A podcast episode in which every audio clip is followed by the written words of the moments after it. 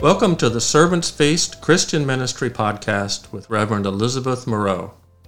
Elizabeth wrote the From Called to Sent discipleship series that includes six books and two retreats for the intellectual and spiritual development of Christians in the local church. In Elizabeth's From Called to Sent series, she often tells us there is more.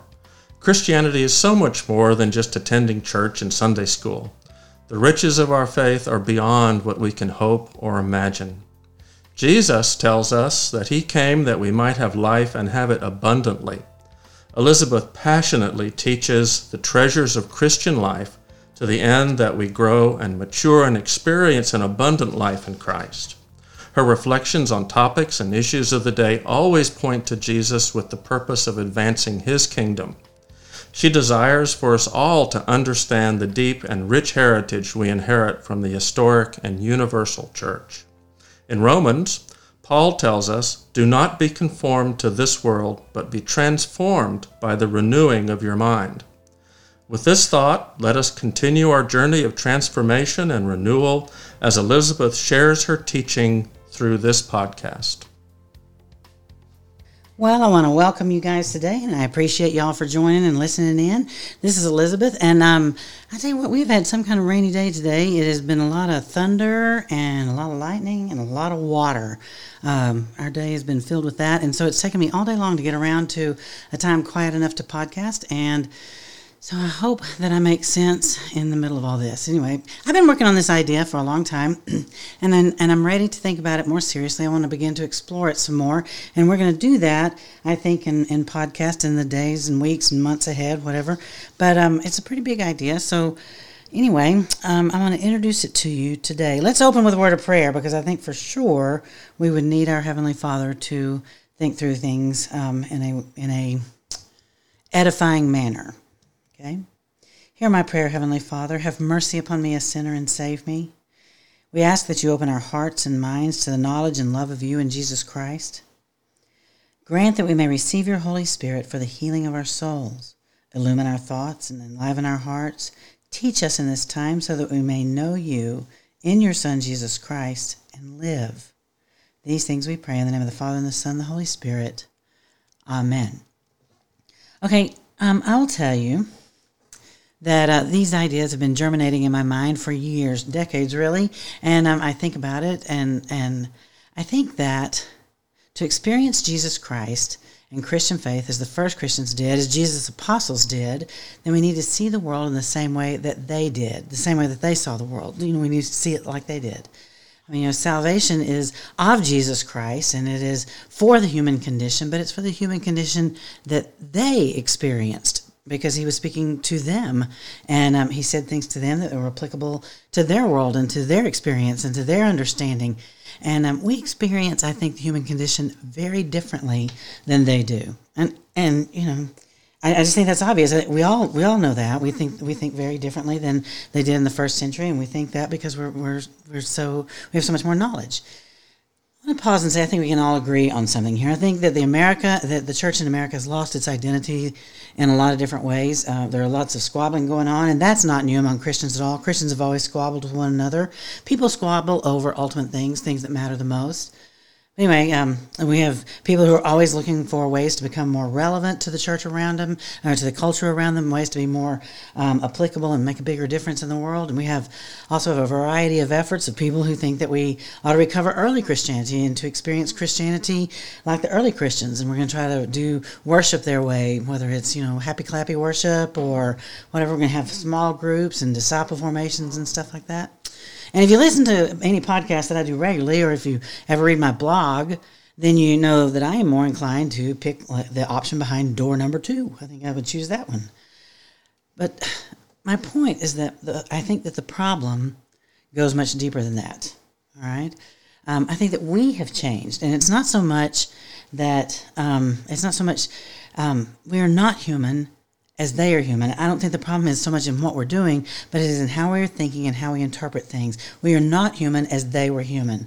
And, and some say that that's an advancement on our parts, but I am not so sure that it is. I want you to think for a minute of Jesus walking around Judea. You know, how did the people hear what Jesus said? How did they hear him speak? What did they think when he said stuff? How, um, you know, how, do you think that they heard the same things that we heard? We hear? Do you think that they um, that they that those the words that he said to them mean the same thing that the words that we hear today?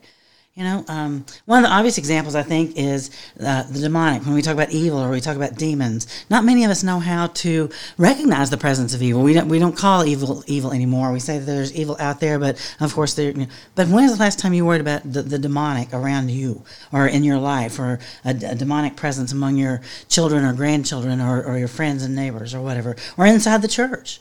Not many of us know how to even recognize the presence of evil around us, and if we do, an even fewer percentage even smaller percentage, excuse me, know what to do with demonic forces that are, that exist in the world. But the Christians of Jesus' day knew exactly what they were talking about. And here's why it matters to us. If we are, right, if we are in fact different from the people of antiquity, if the gospel that they received is not heard by us, if it's reinterpreted into what we can hear, then when we reinterpret that gospel, then we kind of like change it if we reinterpret it and make it different, and it ceases to be the gospel of Jesus Christ. You know, and, and that may, it may be true that the changes that we've made, the updates that we've made with the knowledge that we have, it may be true. I don't think that it is, but it may be. I'll, I'll grant you that. But it's not the same gospel that he proclaimed when he was walking in the world to people who heard it in a particular way, who understood reality in a particular way. You know, when he said he's going to clean out that house and seven times as many demons will come back unless you've replaced it. that meant something to them that doesn't mean anything to us, for example. Let me see if I can say it better or more clearly. All right. Because of historical and, and intellectual developments, and I've written this out specifically into a sentence because I want to read it to you so I can say it correctly um, say exactly what I mean, I guess. Because of historical and intellectual developments in the Western world over, say, the last 500 years, um, we have changed our understanding of what it means to be human. If we want to experience Jesus Christ and we want to experience Christian faith as the first Christians did, as Jesus' own apostles did, then we need to see the world in the way they saw the world. And we need to be human as they were human. The salvation that comes from Jesus Christ is for the human condition they experienced, not the human condition as we define it today. Okay, and I think that is such an important um, point that I want to read it again. I want to repeat it to you again. It's a mouthful. I said a bunch, right? Because of historical and intellectual developments in the Western world over the last 500 years, we have changed our understanding of what it means to be human. And if we want to experience Jesus Christ in Christian faith, as the first Christians did, as Jesus' own apostles understood the Christian faith, right, then we need to see the world and the way they saw the world. That we need to be human as they were human. The salvation that comes from Jesus Christ is for the human condition they experienced, not the human condition as we define it today. Okay, that's a very serious claim to make that the salvation that comes from Jesus Christ is for a human condition that's not what we define, right? And I don't think that there's been any intentional on our parts that we woke up one day and said, "Oh, I think I want to redefine Christianity." I think it occurred, occurred over several several centuries. I think there were key players, some of which were devoted Christians, and some of which were not. Right? But we can talk about different religions and different ways of seeing the world, and, and I think that's a worthwhile thing. But for, for right now, what I want us to think about is how hard we strive to be Christian and to spread Christianity. And I think the biggest challenge is not our refusal to hear the gospel, but our failure to understand ourselves in that gospel. Because the gospel hasn't changed. It's still the good news. I believe that to the bottom of my heart. But, mo- but it's lost most of its power because we've changed. We are not the same sort of human beings as the people with whom Jesus walked and talked in his day. That's significant, you guys. Because if he's preaching the gospel for them and we're not like them, then you know if we become a different sort of human being, not just not just a, a human being who doesn't know Jesus yet, but if we see human, hum, the human condition and human nature entirely differently than they did, then whatever he's offering for salvation is not what we need. I think we need exactly what he's offering, and so I think we're confused. You know, it's not a matter of doing what the early church did. We can go back and, and you can you can find resources that'll, that'll show you. You can read how they worshipped in the early church, right? And you can study about how they made disciples in the early church. And even if we do that, it's not going to solve the problems that we're having today. We can read the scriptures and we can try to do what the scriptures tell us to do, and we can try to be good Christians. But I have to ask you, what does it mean to be a good Christian? I mean, what does that even mean to us today? How would you define that? Because I bet they would define it differently in the first century than we do now. The thing about our answer is it'd be different to the to their answer, and it would be it, because we're striving to be Christian and we're trying to become something other than the first century disciple because we don't think like the first century disciple. In other words, we're not the sort of human being that Jesus was saving. And by that I mean that when Jesus was teaching and preaching um, this message to a people who understood everything differently than we do, that message was heard and received and lived very differently than we do. And the great irony here is that we think they were backward and uneducated. I suspect that we are the ones without understanding. It is critical, I think, for us to understand because if Jesus is saving one sort of human being and we think we're another sort of human being, then it's going to be very hard to live Christian salvation in our world. It's going to be very hard to embrace the fullness of Christian life in our lives today. I mean, if the gospel has changed, then that change has occurred within us. And change, that change is not going to be for our good we ought to take a look at it and see and see what's happened. If if the gospel hasn't changed, but we've changed, then our change can't be for good. So we need to see how that happened and what we need to do to change it. In the Western world today, especially right now, we um, think of time as unfolding in a line, you know, in this long line from the start to finish or whatever. The generations are growing and improving and evolving or whatever, and they are becoming advanced or, you know, we're just building on one another and we are leaving the past behind and creating a new future. And um, I think that is a, a, a strange, it, I think it is an unusual way, but that's the way all of us are inclined to look at the world. And that's how we can talk about the developments of the last 500 century, 500 years and say, oh, these, these, these things have happened so that we now understand human nature differently and we know new things and we're no longer um, tied to the past and we can't relate to it or whatever. And I think that even the idea of modernity with all the separated times and separated human nature and separated beings and stuff, I think even that is an error on our part. And um, anyway, so but we I can I would say that I believe that technology is advanced. I've said this many times before, um, and I believe that medicine and science are advanced, perhaps in some. Uh, but you know, I, I, I'm beginning to have some doubts about what all we think we know about, um, you know, medicine and science. But um, uh, but I, I, have to tell you truly, I don't think human beings have advanced at all. I can't see um, any way that we really have advanced in character. But um, mo- most um, most of us believe that we cannot relate to the past because it was so um, it was so what do I say uh, caveman like I don't know whatever it was so primitive it was so unsophisticated or whatever and you know it's true but the, that we can't relate to the past but it's only true because we've been taught that we cannot relate to the past. You know, that we have left them behind and they inhabited a different world and they believed all sorts of weird things that don't apply to us at all. And that occurred, this change occurred and and what we're we've been taught. We don't we can't we can't relate to that. And I think we can relate to that entirely. But um, it, it's occurred in three different stages, and this is what I think is very important for us to understand. And I, want, I need you to kind of hang in there with me as I wander through this because it's a hard discussion. It's complex, but I think it's very important for us to understand. And I know that there, I've been thinking about it for years, and I know that there are things that I'll have to correct or refine or whatever as I say all this. And I may find parts of it that are completely wrong and have to change it. But if I don't start thinking it through now, if we don't start thinking about it now, um, when are we going to think about it? And it won't ever get worked through. Um, anyway, bear with me because I'm trying to set the stage so we'll understand what happened to us. First, we had the Enlightenment. It came on the heels of the Renaissance, but I didn't want to get into a big discussion on the Renaissance. Let's save that for another day. But um, what you have in the Enlightenment is the rise of the human intellect, and you have the rise of reason and rationality. And the second thing that you have is the scientific revolution, right? The rise of naturalism, and that real knowledge comes through scientific proof, right? Um, and the third is psych- the third event was psychoanalysis uh, the, the definite definition of a human being um, occurred through various human theories about human nature, right? And these ideas arose in the West specifically. Um, they're ideas that came with a lot of good in a lot of different ways, but ultimately they also brought a great deal of harm to us.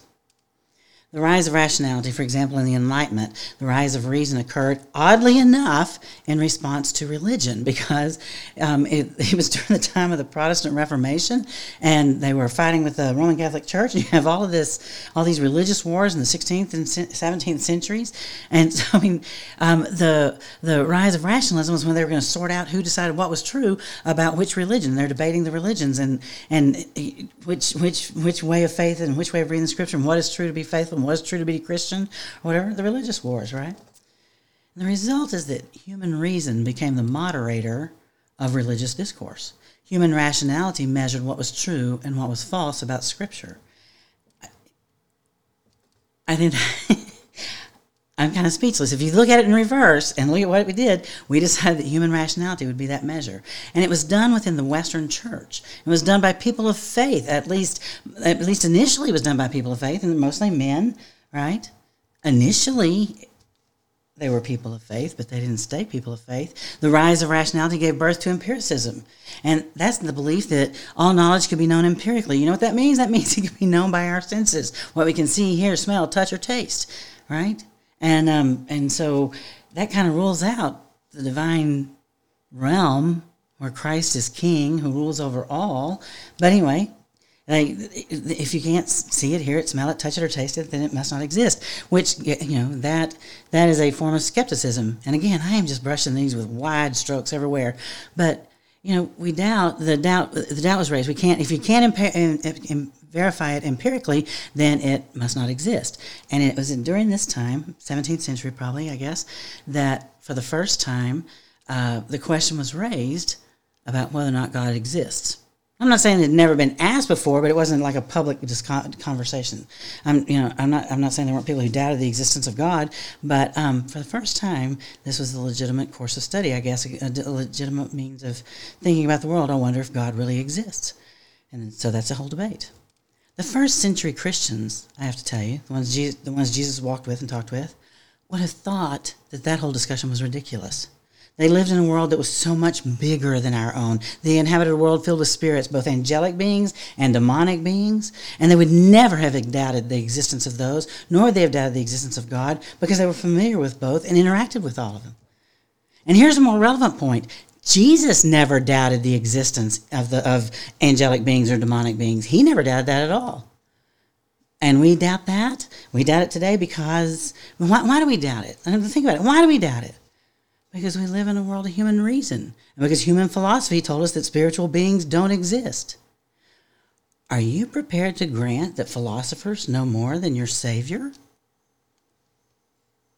I'm not. But that's the world we live in right now. I mean, you know, and that's that's the way we see the world through the reason and the rationality of that. What do you know about angelic beings? What do you know about demonic beings? We, we don't know how to address that or respond to it. Coinciding with the rise of rationalism and empiricism and all that kind of stuff was the scientific revolution. Right? And originally the scientists were Christians. If you go back to the 16th century, Galileo, for example, was a Christian. And so was Copernicus a Christian. And, and as was Kepler a Christian. You know, all of, uh, Kepler was one of the primary, I don't know, uh, thinkers or whatever, creators of the uh, facilitators of the scientific revolution. Huge, huge scientists. And they were all Christian. But just as with philosophy, initially it began among Christians and it gave way to non Christian ideas.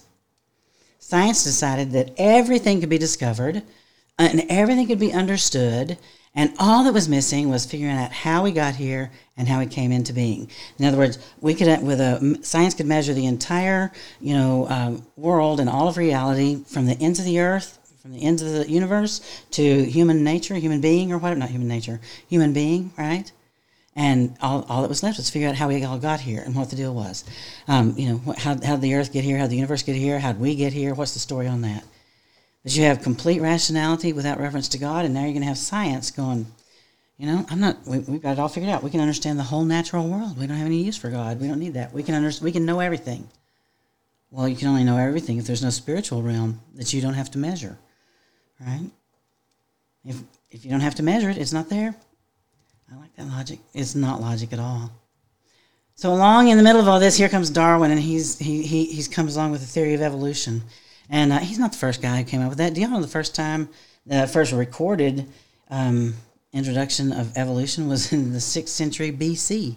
So Darwin wasn't really all that happening in a guy in terms of, you know, like new ideas. But anyway, um, Darwin believed in the existence of a transcendent being before the end of his life. He certainly made that clear. He was not particularly Christian, but um, science, you know, could proceed. The, the, what he did was he gave science the ability to proceed without a God at all. There was no need for a God, therefore he doesn't exist. As long as we can say that we evolved out of the great primordial sludge, you know, then we don't have to worry about a God.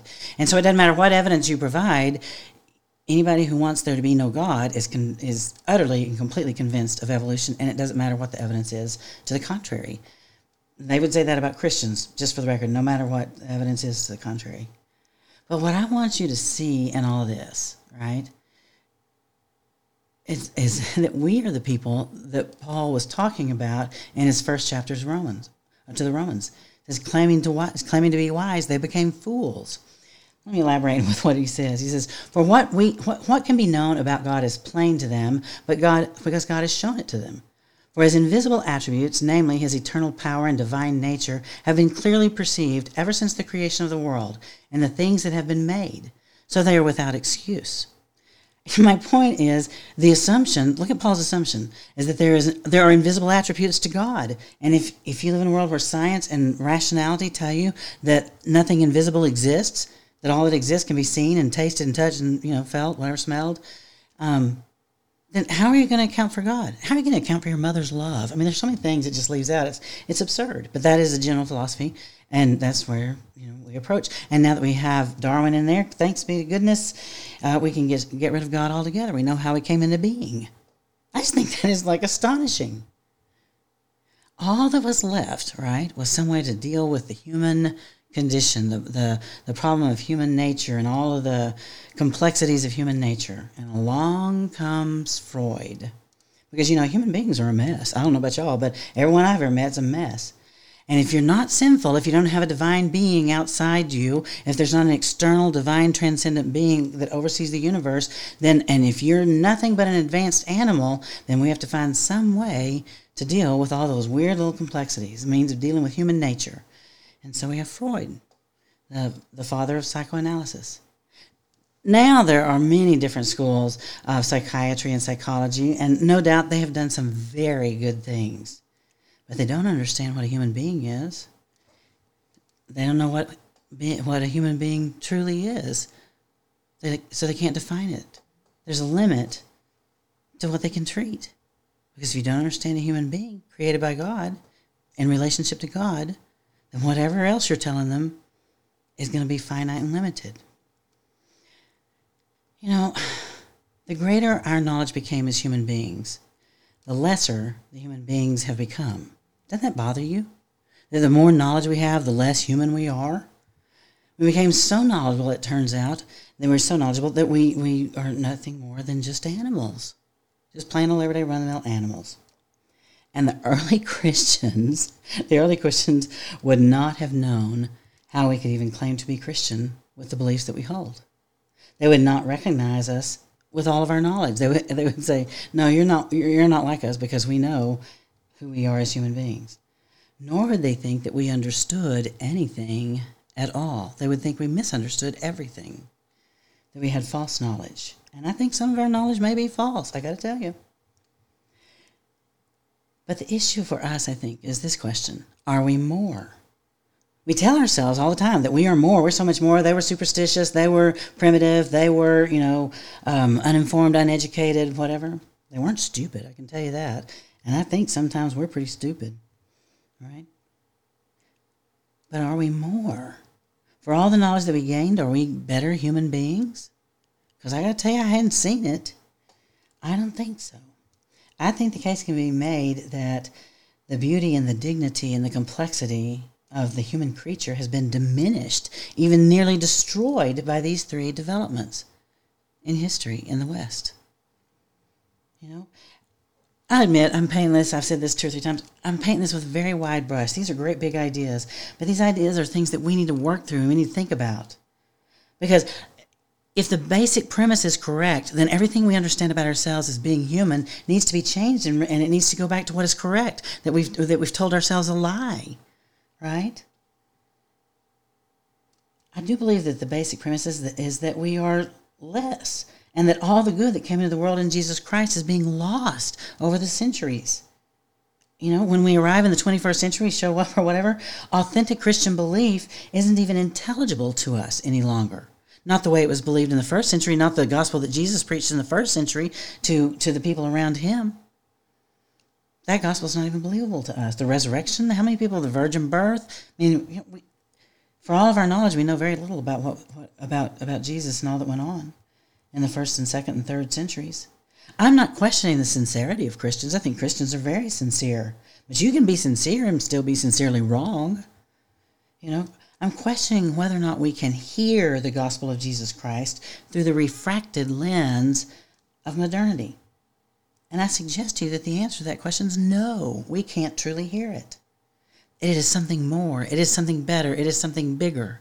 And it is we who are less. It is we who are who are um, what do I say? It's just we who are less. We who are poorer. We who are more bereft and, and lacking. Jesus Christ is the same yesterday, today, and forever. We are the ones who changed. And we've changed into something far less than we were created to be. And I think we need to repent of that and we need to learn again what it means to be human. If we want to see the gospel come alive in power, then we have to be a people who can receive the power of the gospel. Let me repeat that. If we want to see the gospel come alive in power, then we need to be people who can receive the power of the gospel. And I'm not sure we're fully prepared to do that, that we know enough to do that. I believe that's enough for today. I've talked for a long time. We've made it without any thunder or lightning or anything else. But I'm going to be working on this and thinking it through the months ahead, years ahead. I'd appreciate if you'd let me know what you think about that. Let's close with a word of prayer. Hear my prayer, O Lord. Have mercy upon me, a sinner, and save me. I ask you, O God, to call your people to lift our eyes to you, that we may see your glory. Send your Spirit to walk with us, to guide our steps, and to remind us throughout each day of your infinite wisdom, as well as the safety we find in the shelter of your love. These things we pray in the name of the Father, and the Son, and the Holy Spirit. Amen. I mean that, y'all. You let me know. Let me know what you think. If you think I'm crazy, I'd appreciate I'd appreciate hearing that. But anyway, until next time, y'all be blessed now. You hear? You have just heard the latest podcast with Elizabeth Moreau. Don't forget to subscribe to this podcast on iTunes, Google Podcast, or whatever service you might use. Please rate, review, and share this podcast with others. Be sure to look us up on Facebook and like and share this podcast with your friends. Also, if you appreciate this ministry, please consider making a donation to Servants Feast Christian Ministry through our website. Join us next time as we continue to explore God's truth as it speaks to our world today with transforming love for all people.